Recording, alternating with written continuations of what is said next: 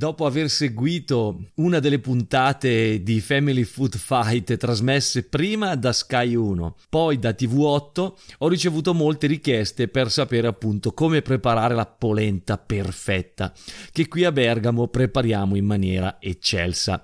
Allora, la ricetta della polenta perfetta premiata a Family Food Fight proprio da Cannavacciuolo e da Joe Bastianic. Quel giorno in cui Joe Bastianic, seduto davanti a me, si gira e mi dice Luca, c'è una notizia per te. Di polente nella mia vita ne ho assaggiate molte, ma questa è la migliore. E poi, poco dopo, Antonino Cannavacciuolo, che durante gli assaggi del fritto sente nostalgia della polenta assaggiata poco prima. In faccia mi si disegna quella soddisfazione che deriva dall'aver fatto un piatto semplice ma perfetto. E quindi, per preparare la polenta perfetta, basta prendere mezzo chilo di farina, un cucchiaio di sale, sale e 2 litri di acqua, tutto freddo. Mettete nel paiolo, se avete il braccio elettrico accendete e dopo due ore avrete la polenta perfetta. Se fate a mano dovete continuare a girare fino alla fine. Il segreto sta nell'utilizzare della farina di altissima qualità, ricca di olio e poco raffinata, ma anche la regolazione del calore che dà la giusta umidità e che vi permette di avere la polenta perfetta che ha